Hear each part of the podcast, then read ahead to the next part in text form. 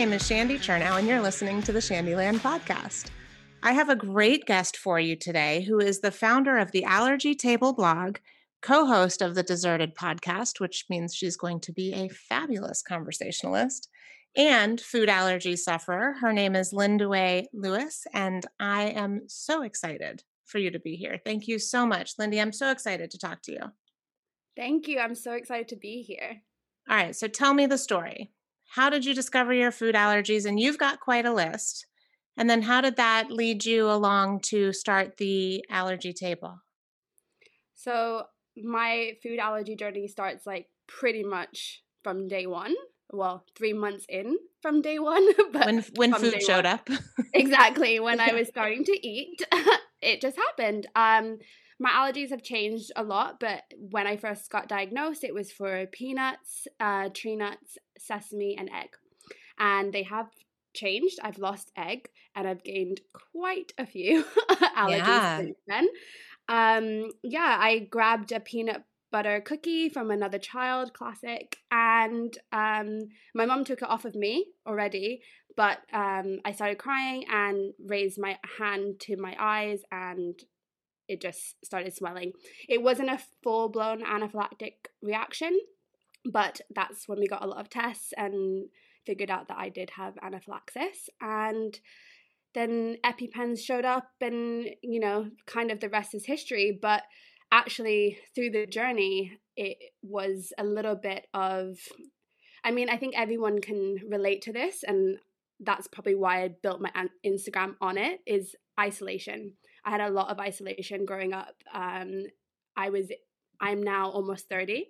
So 30 years ago, allergies were not a thing, or if they were a thing, it was survival of the fittest. Not many people had them, so why do we have to even focus on them? Why do we? Well, certainly people weren't talking about them the way that we do today the only conversation that I'd ever have is just like somebody in the media, which we do have now, but somebody in the media dying from a peanut mm-hmm. allergy mm-hmm. or something.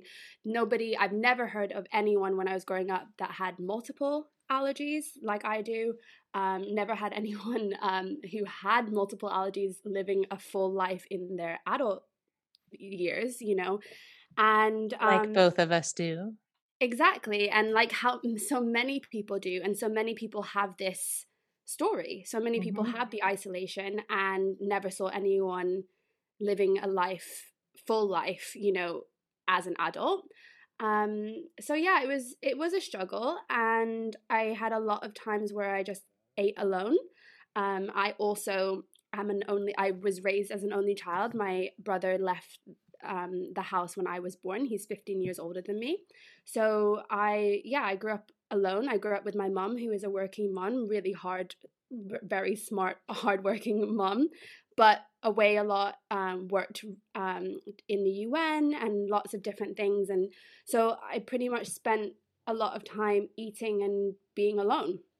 And when I was at school, the teachers didn't understand my allergies and they did have me sit at a table alone.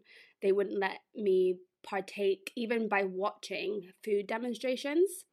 Um, you know, it got easier as I got older and I was able to advocate for myself and able to say, I can do this, I can do that. And my mom definitely raised me to know exactly what to do if I had an anaphylactic reaction or even if I had a small reaction. She just taught me what to do. She taught me how to say no. Mm-hmm. Um, you know, but I definitely realized growing up, um, especially when I got into my 20s, how strange I felt around food, especially around food with other people. I was, and I still do now, I really prefer eating alone because I find it a lot less stressful. I find it a lot less um, anxiety inducing. Um, and that is mainly why I started the allergy table is to try and connect more people who feel the same or felt the same as me so that I never I didn't have to feel alone again. Um, and it has done that and it's incredible and I've met so many friends and created so many contacts and yeah, anytime I put something out on Instagram or my blog and say, does anyone relate? At least three or f- to 10 people message me saying, me, me. I didn't know anyone else felt that way.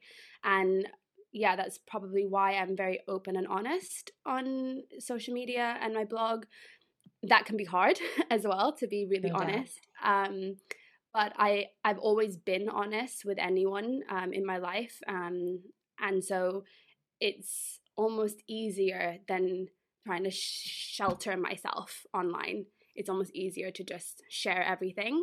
Um, there's obviously things I keep private, but um, yeah, it's just it's also been such an eye opener for me. Um, there's a lot of things that I did that I would never even suggest anyone else doing. I uh, put myself in a lot of risky situations when I was younger. Um, I did a lot of things that I would definitely tell people not to do, but I also had that um, sense of saying, you know what, like people make mistakes, and um, I was a teenager, I was in my twenties, and I've made mistakes. So um, that's why I like social media, just to show that like we can make mistakes and learn from them. I absolutely love that. So when you want to eat alone because it's less anxiety inducing even today, is that driven by a sense of not wanting to be a burden to your companions or is that driven by a sense of fear of what they might be eating? Or maybe um, something else that I'm not thinking of because I'm sharing apparently what triggers for me when you say that.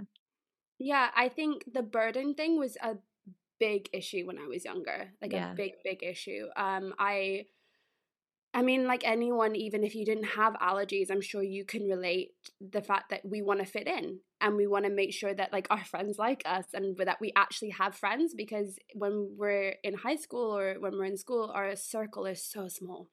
And if our friends don't like us in those situations, we don't have any friends, you know? Whereas, like, as an adult, if a friend doesn't like or doesn't like me, or if I don't feel comfortable in a in a, the company of my friend, I can kind of say I can make another one because yeah. I'm in the real world. And yeah, so there's not that finite group of people like in a school. Exactly. And so I think the burden thing was big um, when I was younger. I think from my blog and from talking to people and meeting people, I've realized now that like I don't feel like a burden anymore because of how many people do have allergies and do feel that way. I think it's so sad that we'd feel that way and we've we, all of us have felt that way in the past and I don't want to let other people make me feel that way again. And so I force myself to not to take those feelings and say, okay, I feel like a burden, but I know I'm not and change that narrative and say I can I can do anything I want to do and I don't have to be a burden. But yeah, I definitely have felt that way. But I think from the blog, it's really helped me to try and dispel some of those thoughts I've had in my head. I think I eat a lot alone by myself um, now because, yeah, I find it very stressful to find somewhere to eat with other people. And I also don't want to eat out a lot. So unless I make it myself, I rarely eat with other people. Yeah, you've mother- got you've got a pretty decent list, which we'll talk about. Yeah, um, it's interesting with you talking about the burden thing. You're making me kind of dig around in my own brain. I get super annoyed when people make me feel like I'm a burden. Yeah, but at the same time, I always am very afraid that I'm going to feel like I'm being a burden Yeah. it's like I almost am setting myself up for a can't win there. yeah, and I you think know? we all do. We all do though. Like whether you have allergies or not, we all feel like a burden at some point in our lives, and we all feel like we don't want to put anybody out. Yeah, exactly. With allergies, we have that more often and heightened because our life is in other people's hands. Whereas, like, normally, if you don't have allergies, it's not your life in their hands. It's just like, oh, you're putting them out. It's not a great situation. But for us, if we're going to a restaurant and we're bringing our allergies with us, their our life is in their hands. You know, like that's not a fun situation to be in, mm-hmm. whatever the case may be, right? Even if I just sit there and drink a glass of wine, who knows what the bartender had on their hands? Like That's there's exactly just right. you know, you're putting yourself in a situation where you usually will 99% walk out completely fine, but that 1% you may not and you don't I have this situation where I think what I go through this time when I eat, what if I have a reaction right now? And that's usually when I'm a little bit high anxiety. But, you know, even today I was at work and I was eating and something felt wrong. Like I just like felt, and you know, any, it could be, could have been anything, but something felt wrong. And I go, what am I to do if I am having a reaction? And will someone have to take me to hospital? Would I walk to hospital? Because the hospital was just like, is only a few minutes away. I could walk there. What, what would I do? and I had to like think through my plan. I think that's just so sad that I'm just eating lunch that I made on my own, yet I'm thinking, what if I have a reaction? And then I think, I don't want to burden anyone else from having to leave work to take me. Yeah. And that's that's where it comes in. It's just it's so ingrained based on years of not just like years of abuse, years of, you know, malpractice, years of people like not serving me, kicking me out, um, threatening to throw peanuts at me, like, you know, years of people, yeah, making me feel like a burden. And then now I've internalized it. And sometimes I have to say, like, just because you have allergies or just because you're alive, you are not a burden.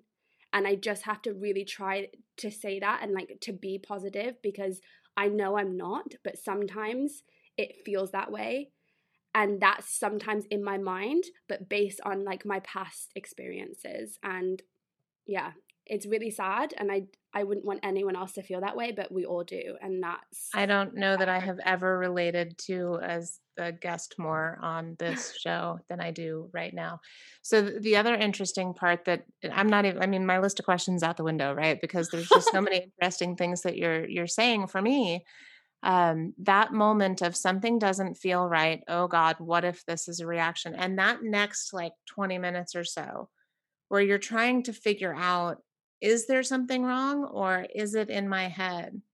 Yeah, terrifying. Yeah. But also terrifying. And if somebody looks at you, you'd look completely fine.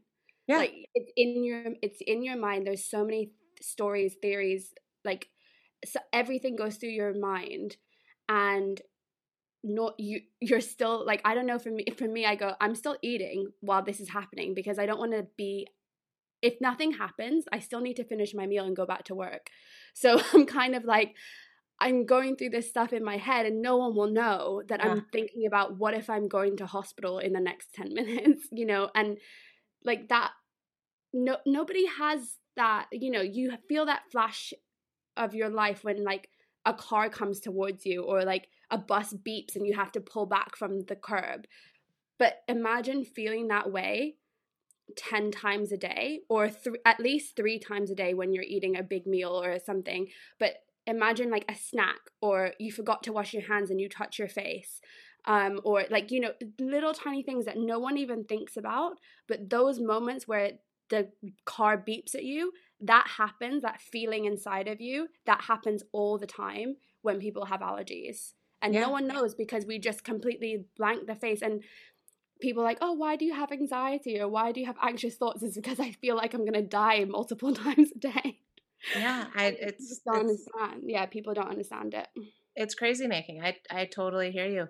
Uh and i mean that in the most you know uh, layman's way possible but it really does it makes you feel like i i yeah. don't know whether you know i feel something or i don't right now right? Until it turns into something that's you know either visible or kind of past where we want it to turn into it's it's hard to tell yeah. you mentioned you know the, this feeling of isolation and you talk about it quite a bit in your blog also particularly in childhood you know we've got that kind of you have to sit by yourself and eat and i know that people are are trying to keep you alive for lack of a better you know dramatic way to put that but they're isolating you and the worst thing for a kid right in their own kind of mind is is that right to be different to be alone to be not like everybody else. Yeah. What are the things that you kind of stand out from when you were little? You know we talk a lot about bullying and food allergies but there's this other aspect that you know doesn't necessarily get talked about as often. Yeah i mean i think it was obviously compounded by the fact that I was an only child. And so I did, you know, I, I've said this in, as you get older, you kind of like look back at your past, or I do at least, and um, think about why you do certain things the way that you do them and what has happened to you as in your childhood to make you do what you're doing now. Mm-hmm. And I've said this to my mom, who we, you know, we have a really close connection. We, you know, it's just me and my mom my whole life. So I've talked to her about the fact that I felt alone throughout my whole childhood, and her mind in her adult brain that she was an adult when I was a child, I wasn't alone all the time. But in my memories, I was alone. Mm-hmm. Anytime I had food, like actually had a meal, I felt like I was alone in it. I was sitting at the table. I have such vivid memories of sitting at the table in school, separate from my friends, seeing all my friends eating, and I was alone. And this is like primary school, you know, like and seeing all your friends joking and laughing yeah. and talking and to each other and interacting. Mm-hmm. Yeah, and so you know, then I have memories of, you know, like being outside of the room when they were using food in the classroom, you know. And so I never have any hate to my teachers or anything like that because there was no real knowledge about allergies back then. And I didn't think, I don't think that they could have known what it means because we didn't know what it right. meant. So I, it's not about the the teachers or anything like that. I think now, if that happens again, then they need to be held responsible because that's not okay. But yeah, I think isolating an only child from people, especially during meal times, yeah, it, it definitely just did put a really heavy strain on the my eating habits. It took a massive strain on like how I related to people, um, how I how I felt about food. Genuinely, how I felt about food. It wasn't ever going to be a social thing, and it still isn't. I still don't find food social. I find, you know, experiences social, but food never feels like, oh, let's have a party and let's have food. And it just never felt that way. And um, I know that, like, that's my own memories, and that's not probably like the whole reality, but that's my reality, and that's how I have grown up, and that's how I'm an adult. And so the reason I'm this way as an adult is based on my memories and emotions that I felt growing up. And so if that's how I felt growing up, like if I can feel this way 30 years later, we can't do that to kids. Whether they have allergies or not, we can't isolate kids from other people because they'll never grow up being able to relate to others in the same way. Or they will, but therapy is needed, like, you know, I can do. So many people have asked me how I feel about you know the peanut table at school or schools eliminating peanuts from school or you know whatever the case sometimes you get tree nuts and peanuts right? But schools have this serious aversion to peanuts. And i have a peanut allergy right? So mm-hmm. i'm i'm down with with schools eliminating peanuts i guess but i've always been against the allergy table. Yeah. And and the reason i've always given is you're not eliminating all allergies. Like the kids at the allergies allergy table still have to eat and there's going to be some other kid who's allergic to those things and so you can't you can't fix the problem with an allergy table but i've never really been able to articulate this what you're talking about the isolation factor. Mm-hmm. um, it's it's awful. Yeah yeah and it's it's not i mean honestly like you know they took out the, when i was in um, secondary school they took out snickers from the um, vending machines and it wasn't even me or my mom to ask them to do it, it was another child but um they yeah i got a lot of bullying and slack for that because they i took away technically i had the allergy and i was more vocal about it than the other kid. And apparently i took away their only treat or i took away this and you know i don't know what i would have said um now but i think isolating that like you know I, they're doing it because of us as even as you know a teenager is not okay you know and making us a scapegoat and making it mean that i'm being bullied because they took it something but you know what? They took away a lot of um sweets but because a lot of people had snickers like i was the one that could be blamed yeah and that isolation was hard too and that that forced me to feel like i was a burden as well like it all ties back into it and so now anytime someone brings something that I'm allergic to, I want to say, please don't eat that. But I have this memory of mm-hmm. school going, um, if I tell them not to eat that, they're gonna berate me, they're gonna bash me, they're gonna be, you know, oh, I can eat whatever I want kind of thing. And you get that flashback in your mind going, oh my God, I don't want to tell someone what to do because that's not fair but i now have this thing with friends like one one friend brought nuts to a picnic and i said please don't have it. And she's like well i won't touch you i won't kiss you. They always joke you know i won't kiss you. And i was like i'm not i don't care about kissing. And i just said to her because i was very uncomfortable and i just said to her it's okay if you eat that but i'm to go. And i just i was like it's fine if you have what i'm allergic to like if that's if you feel more precious about your nuts than you do about the company and talking to me, that's okay, but I'm gonna have to remove myself from the situation. And so I say that a lot in my blog and I say that a lot on Instagram because I go, you cannot tell people what to do, you cannot tell people what to eat, but you can remove yourself. You can change that environment, you can leave. And not every not everything can. Like if you're on a plane, you can't really jump off the plane because someone's eating nuts, you know, or someone's eating your mm-hmm. allergen next to you. But you know, in certain situations you can leave. And we're I don't know what it is, but like a lot of people have said that like they're terrified to leave. They're terrified to walk out of a restaurant. They're terrified to to be rude. And I have that. I'm scared to be rude because what if, you know, they harm me or you know, there's so many things that we don't even realize. It's like what normal people find not normal, but you know, people who don't have allergies find like normal life that they're scared to like, you know, people not to like them we have it tenfold because if we i'm scared that if people don't like me they might put nuts in my food. Like that's that's not okay but like that's how i feel. That's my thoughts you know? And so i've had to really push those thoughts down and go it's okay i just can go. I can go out. I can leave anywhere. And having that feeling saying i can go and i can leave this party allows me to be like no, tell them because I doubt they'll want you to leave. So just tell them, please, can you put the nuts away?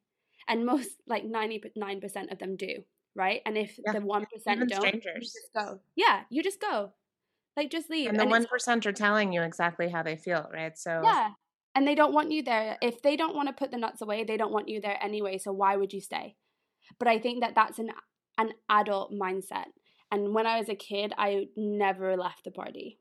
Well, in in today's news, kind of like water is wet, I'm still working on having an adult mindset, and I'm much older than you are, and uh, I congratulate you. I absolutely adore you, and I, I seriously relate to so many things that you're telling me. I think it is amazing, but I want to make sure that we cover off some of the other things that are are going on on the allergy table blog because mm.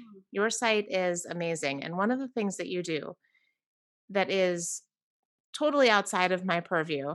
I am the worst the worst at this. You meal prep. yeah. And I don't know whether you do it from an allergy perspective or if you do it because you want to, you know, maintain a particular, you know, caloric or dietary outside of allergies, you know, set of restrictions. I struggle more than anything else about my allergies. Well, I, I struggle with a bunch of stuff with my allergies, but I feel like I can't restrict myself in any other way because I'm restricted with my allergies. And so therefore I can't diet. And here I am after COVID, like 20 pounds heavier. Yep. And I'm like, but mm, I'm gonna eat that burger because this chef's willing to cook it for me. Yep. How do you do it? Help. Well, I feel just all to be better humans. No, I feel the exact same. Like I have that. Like if I, because I can't like go out and have a slice of cake. So if I bake the cake, I'm gonna eat the whole cake because I can eat it. You know, like I have that too. Um, so I don't eat the cake. I don't bake the cake, so I don't eat the cake. Um, but like I eat the cake anyway. Um, yeah, I don't know. I started meal prepping like avidly. I think my mom was always a meal prepper.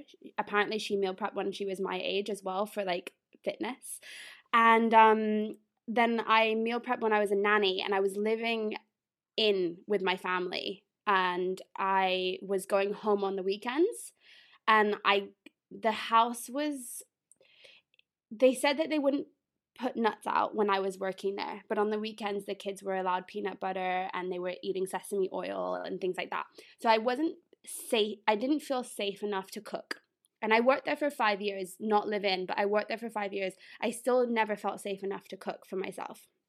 So I used to meal prep at the weekends. I meal prep breakfast, lunch, dinner, and brought it all down on Sunday. And so I had it for the whole week for five days. And then I went home and I had food and then I meal prepped every Sunday. And it was like a routine for like almost a year.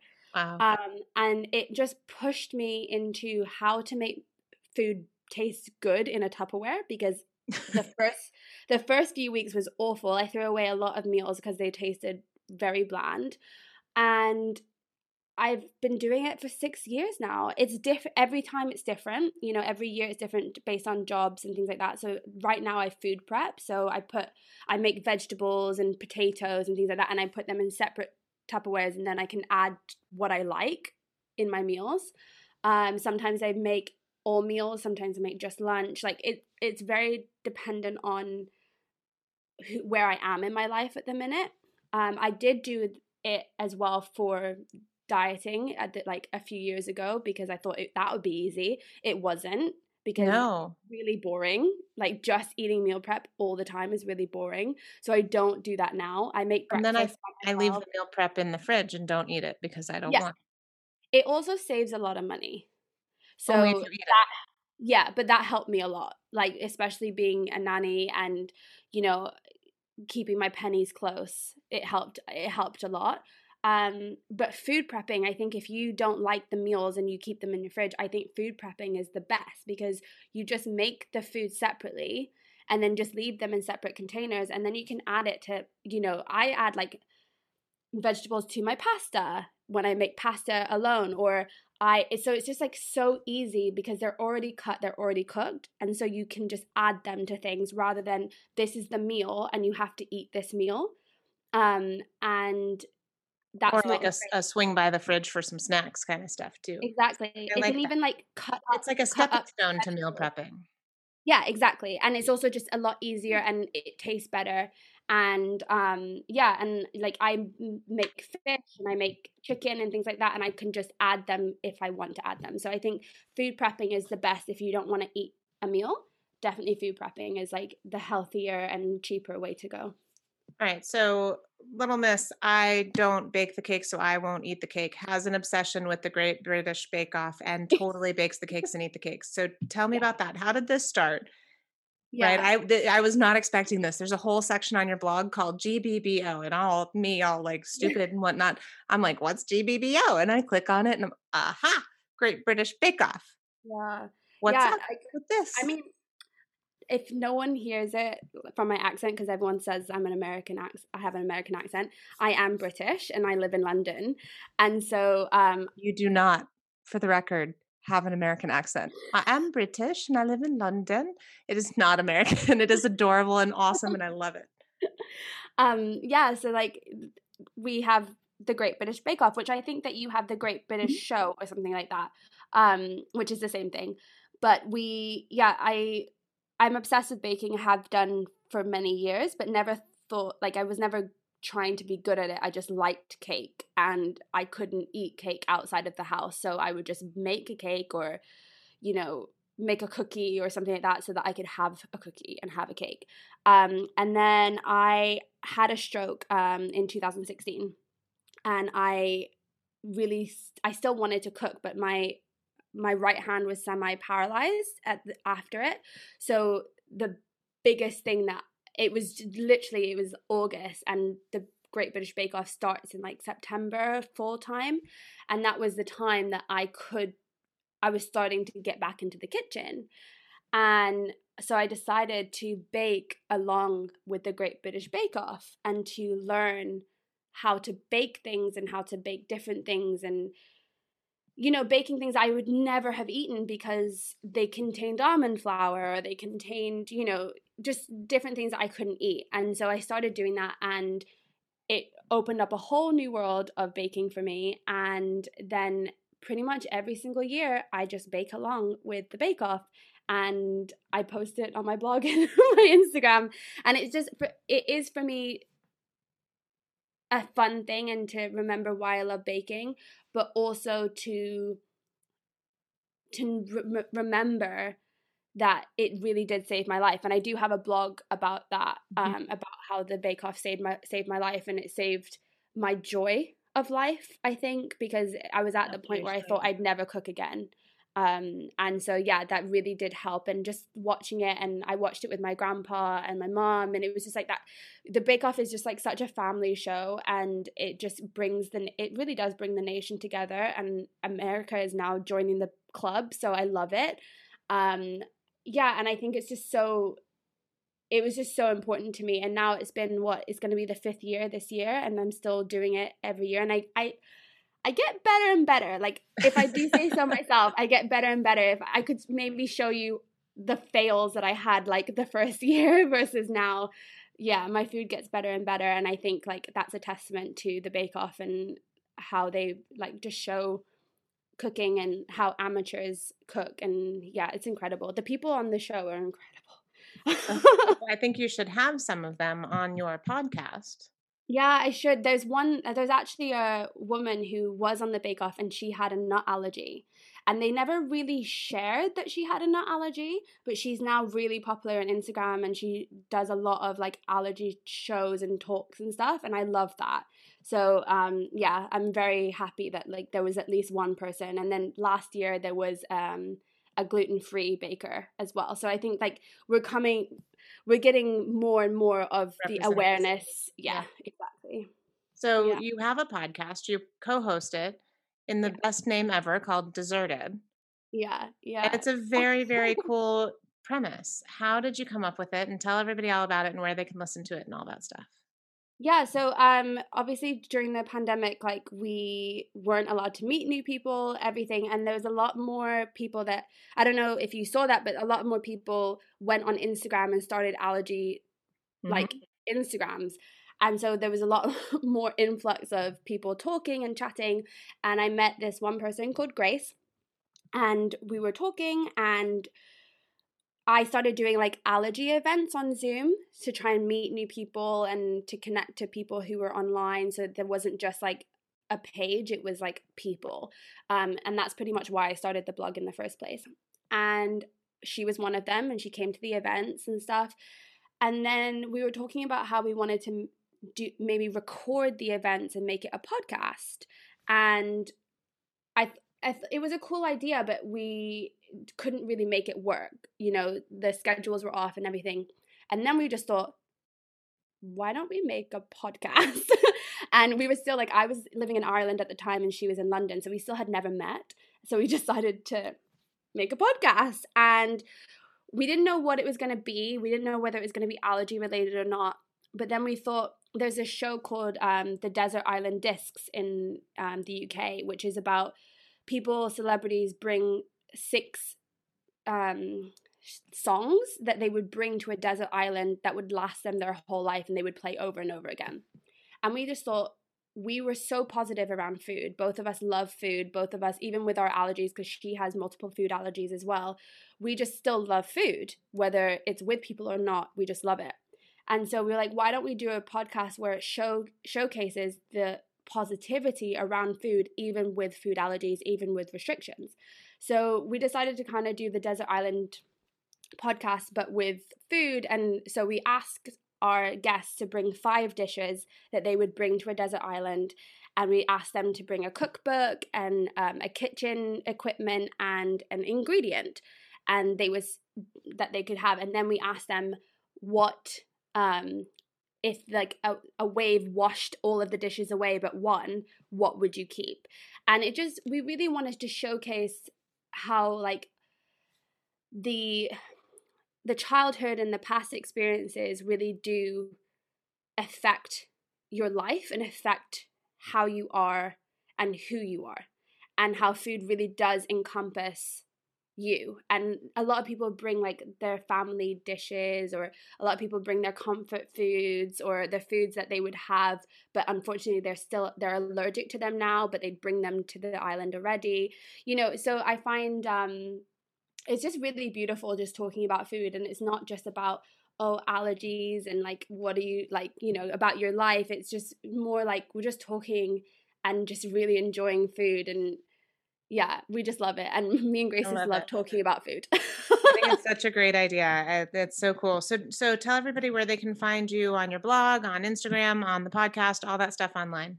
Yeah, so the blog is theallergytable.co.uk and then it's the the dot allergy table on Instagram and um deserted is deserted underscore underscore podcast. Um and yeah you can find it on spotify you can find it on apple podcasts google podcasts i guess where you can find all of your podcasts but yeah um yeah that's that's Perfect. pretty much it. Yeah. so then I like to wrap all of these up with two truths and a lie. And I cannot wait to hear yours because, again, I, I don't know that I've ever related to another allergy human as much as I have related to you on in this conversation. So I have a feeling you're going to steal your two truths and a lie right out of my life. Lindy, take it away. Don't tell them which one's not true. I always say that. Don't tell them. Yeah. So um, I have been married and had a divorce. I have traveled to 15 countries and I am a bartender at a major company. All right, perfect. I love it. Lindy Lewis, thank you so much for being here. This has been amazing. Thank you for opening up so much. Listeners, as always, this has been the Shandyland podcast. Thank you so much for sticking around, and we will talk to you soon.